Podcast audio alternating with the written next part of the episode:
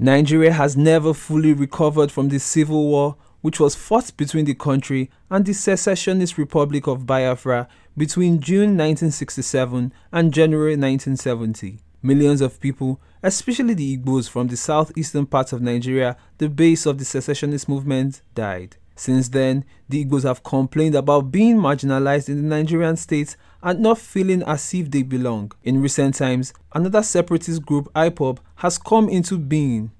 It has been dubbed as a terrorist group by the Nigerian government for, amongst other things, raising money to buy arms to fight the Nigerian state. While there are Igbos who do not support I P O B, it is not clear what the percentage is, but clearly the majority are also dissatisfied with the Nigerian state. On the interview today, Radio Now's Kadaria Ahmed speaks to Cheta Nwanze, the lead partner at S B M Intelligence, one of Nigeria's leading geopolitical intelligence organizations. She starts by asking him to explain how the average Igbo person feels about Nigeria. Now that's uh, a complicated question. There isn't a single answer.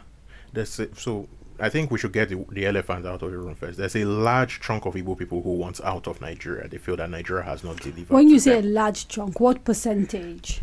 If I were if I were forced to give a to give a percentage, I would say just under forty percent. Okay, that's a um, sizable number. It's sizable. Mm. Now, of the rest, there's about maybe ten percent that are completely ambivalent. They, whether Nigeria fails or not, they they couldn't care. Then there's an almost equal number that is invested in Nigeria, believes in Nigeria, but of those. And this includes myself nowadays, there, there's quite a good percentage who are very unhappy about how Nigeria is okay. today. Now, let, let, let's take all those groups individually and, and try and understand what is driving um, their position. Yeah. Let's start with the sizable forty percent that you say uh, you're clear want out, out of Nigeria. What is their angst? Is it still rooted in the civil war and what happened there? Or is it that plus a whole lot of other things that have since happened? The Civil War provides the emotional foundation for how they feel. But given that the majority of them, and, and it's a it's a huge majority, probably up to eighty, ninety percent, are based in the Southeast, it's clear to me that a lot of it is down to their current economic situation. Mm. If they were doing much better than they are, then they will be having a different conversation. So, for example, conversations that I've had with many of them in places like Onitsha, in Aba, and in Enugu, you find that by the time you try to explain, especially for, for those of them who are better educated, you explain the implications of Nigeria breaking tomorrow, they lose market share, they lose business and all of that. You actually begin to see a shift in position mm. when they consider the implications to them of Nigeria suddenly disappearing. However, there is this group, largely uneducated, uneducated who you can't even talk to. Um, then there's also a, an emerging group of younger people who the frustration of not being able to do anything or opportunities taken away is driving their passion. So, the, the, because the question I wanted to ask was why we don't see the resentment from that particular group of people. The, the level of resentment against the central government, the federal government, doesn't seem to be the same as the level of resentment they have for their state governors and their state governments, which are often badly performing. The answer to that is it's a Nigerian problem. Pick up any Nigerian newspaper today and you'll find that almost all the headlines are about Abuja. We run a top-down heavy system that is still so focused on the center. And this is not just in the Southeast. This is around the country. The governors are getting away with murder. Now, President Buhari has performed poorly, but the fact is, even the thirty-six people around him who are closer to the people are also, on the average, performing very badly. But they have the excuse of blaming Abuja. So the rise of groups such as MASOB, I P O B is another manifestation of that same problem. But it's a problem that actually repeats itself in various parts of the country. So let's talk about the other forty to fifty percent that you say believe in Nigeria, are invested in Nigeria, but are increasingly frustrated by Nigeria. What is their problem? Nigeria simply doesn't work. One. Second problem. This could be said for sort for of the everybody. majority of everybody it's, in Nigeria. It's not right? the majority. It's for everybody in Nigeria. Even the political class, Nigeria doesn't work for them if they think it works anymore. Yeah, if if Nigeria worked, then they wouldn't need to hop on a plane to go and treat a headache. Mm. So Nigeria doesn't work for them. Now, being that the Igbo people are largely... What's the demography of this group? Um, give me, paint me a picture of who they are. What largely sort of largely educated, do. largely accomplished, and largely what we call Lagos Igbos. Lagos Igbos... They live outside, outside the southeast. Yes, right. So it, it could be somebody in Kano, but he's outside the southeast, so he's a Lagos Igbo. Mm. And this is probably... Of course, I don't have uh, good figures for the diaspora, but at least within Nigeria, I would say that a full forty-five percent of Igbo people within Nigeria live outside of an Igbo. And they live in different parts of the country. They have grown in different parts of the country. So they come into this conversation with a nuance because they also see things from the position of their host as well. But one of the frustrations that many of them have is that when things go wrong, again, and this is this happens everywhere pretty much, they are the most visible minority, so they get a lot of the blame. Mm. But it's beginning to frustrate them. Are, am I not a part of this country? Have I not? Was I not born and brought up here? Okay, so so based on that, we're talking about, you know, uh, people who are almost fifty fifty split in the middle, having sort of opposing views about this place, this country called Nigeria. How does that play out when it comes to regional politics, but also the engagement of the Ndi Igbo with national politics? First things first, there's a dichotomy which is increasingly being recognized. So in conversations I've had at this in the Society of Igbo Professionals, in conversations I've had uh, at Cheta Nwanze, which is the Center of Memories, people are beginning to recognize that there's this dichotomy where you have one group of Igbos who have gone out into the country and are doing well for themselves, and then you have another group of Igbos largely left behind, largely in the homestead, and they, because of their presence at home, they they, they tend to scatter things. You they, they are not going quietly into the night. They are scattering everything in front of and uh, to everybody. Be fair to them, they shouldn't be asked to go quietly into the night. I if don't a place expect them is not to go, functioning, I don't expect them to go into the night, but I expect them to identify their problems properly. What are sort of the conversations that are taking place among those who believe in Nigeria, are frustrated by her, but feel that that is the best place for the Ndi Igbo?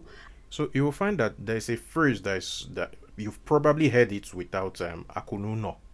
So we have to invest back home. It's be that conversation is beginning to gather momentum.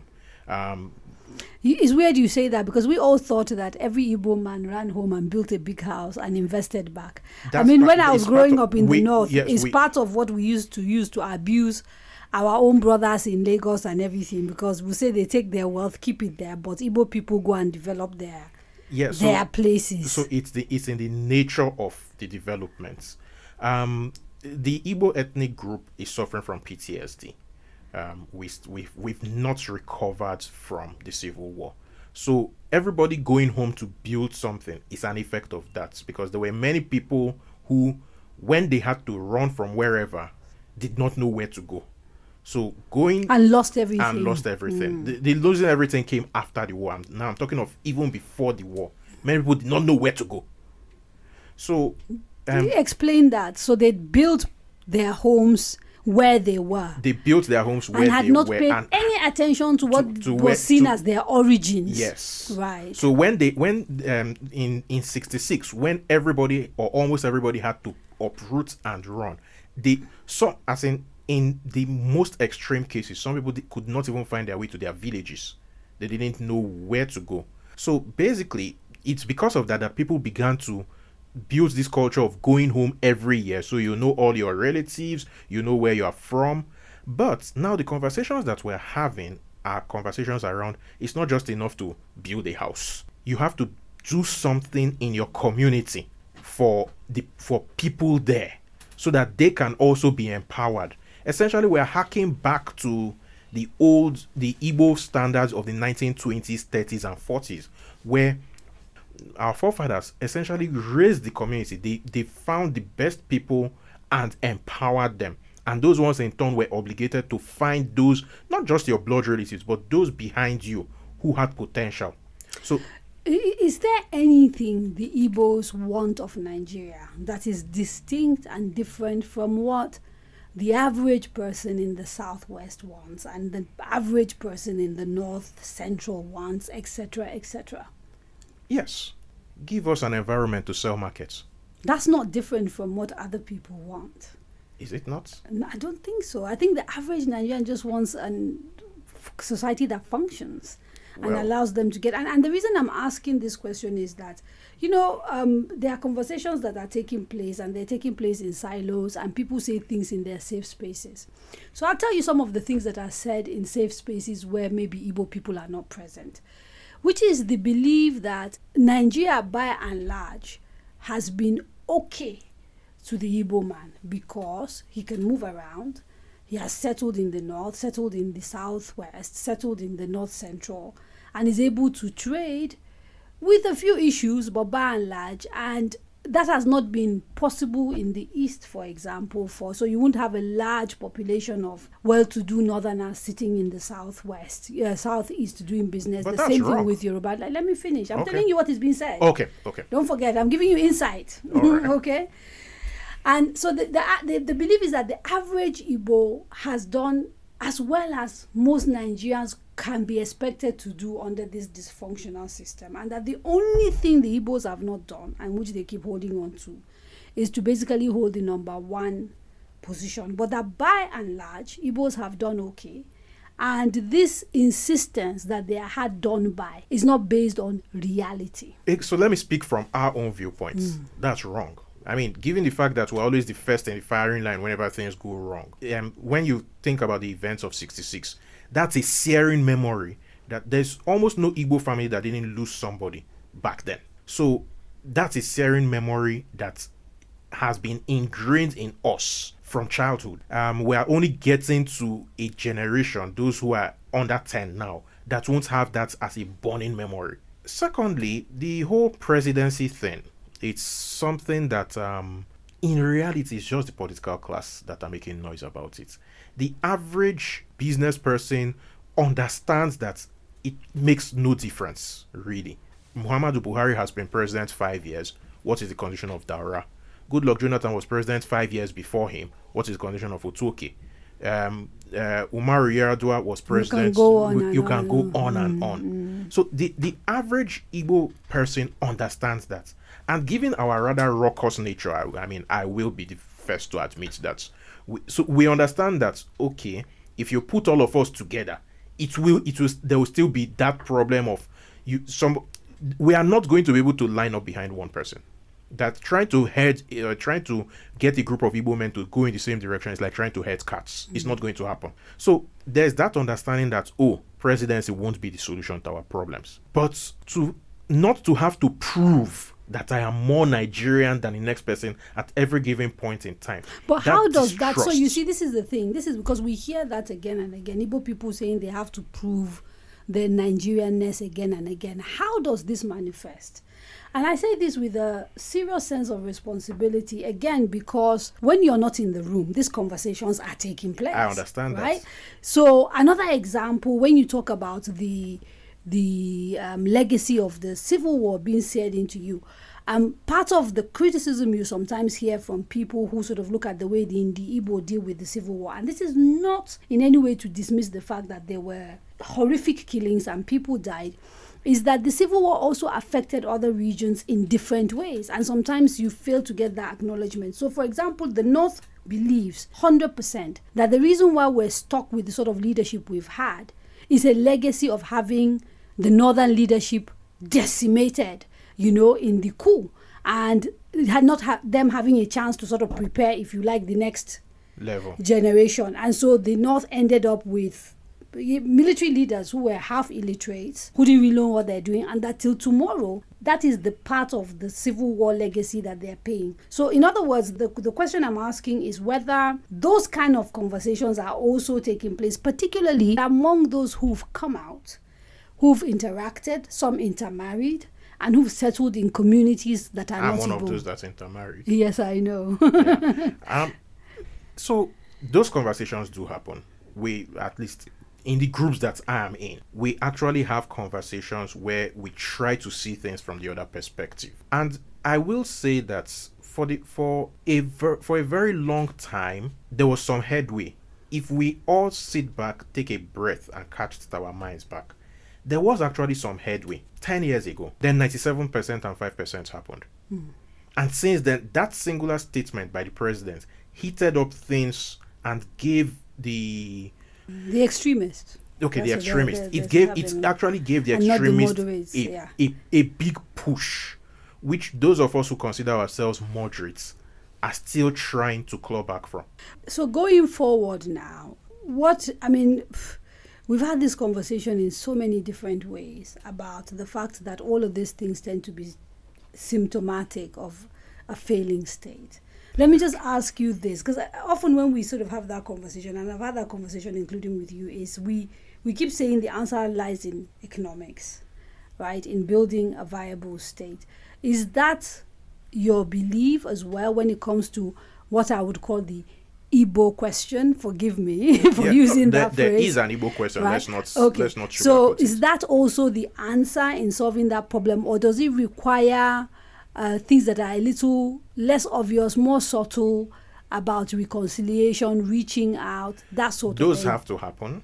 Right. Those have to happen. Um, I, and I think the uh, time is running out. The generation who actually experienced the the horrors that we haven't recovered from, they're on their way out. Mm-hmm. Natural attrition is happening. So those conversations have to happen, at least an acknowledgement that something happened. Nobody, but, and I think it's it's important to put this on the table. Given the, the psychology of the Igbo man, the biggest damage that was done to us after wasn't even during the war itself. It wasn't the three million dead. It was the twenty pounds thing. That conversation still happens. As in, you you deliberately impoverished all of us.